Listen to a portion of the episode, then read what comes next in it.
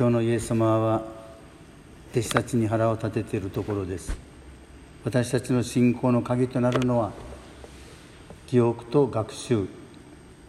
論文のテーマみたいですけれども弟子たちはその学習が足りなかった。まあ記憶も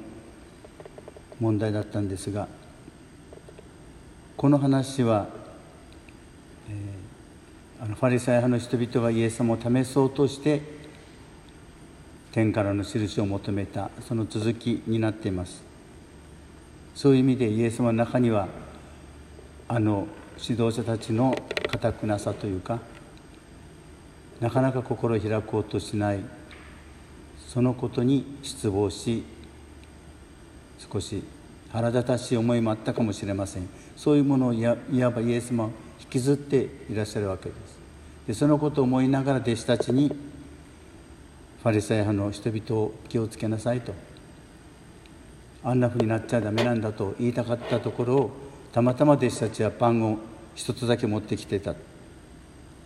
ということでこのパン種とパンだけが結びついて、まあ、そういうことで叱り叱られているというか。しかも質問には答えた弟子たちでしたがイエス様の、まあ、怒りというか叱責の言葉はまだ続いていてまだ悟らないのかとダメ押しをするみたいに言葉が続きます、まあ、弟子たちは毎日魚を取って暮らしてた人たちが突然イエス様のそういう深遠な真理の光に照らされても彼らの要請はまだそこまでしかなかったということでしょう。やはり精霊これを待たなければ全てが明確にはならなかった。そういう意味で私たちもまたここという時に分かる時はきっと用意されてるんだろうと思います。けれども私たちの記憶出来事の記憶人との記憶いいものも悪いものも苦いものもみんな実は私たちが信仰の腕を上げていくためのこの学習の時なんだと。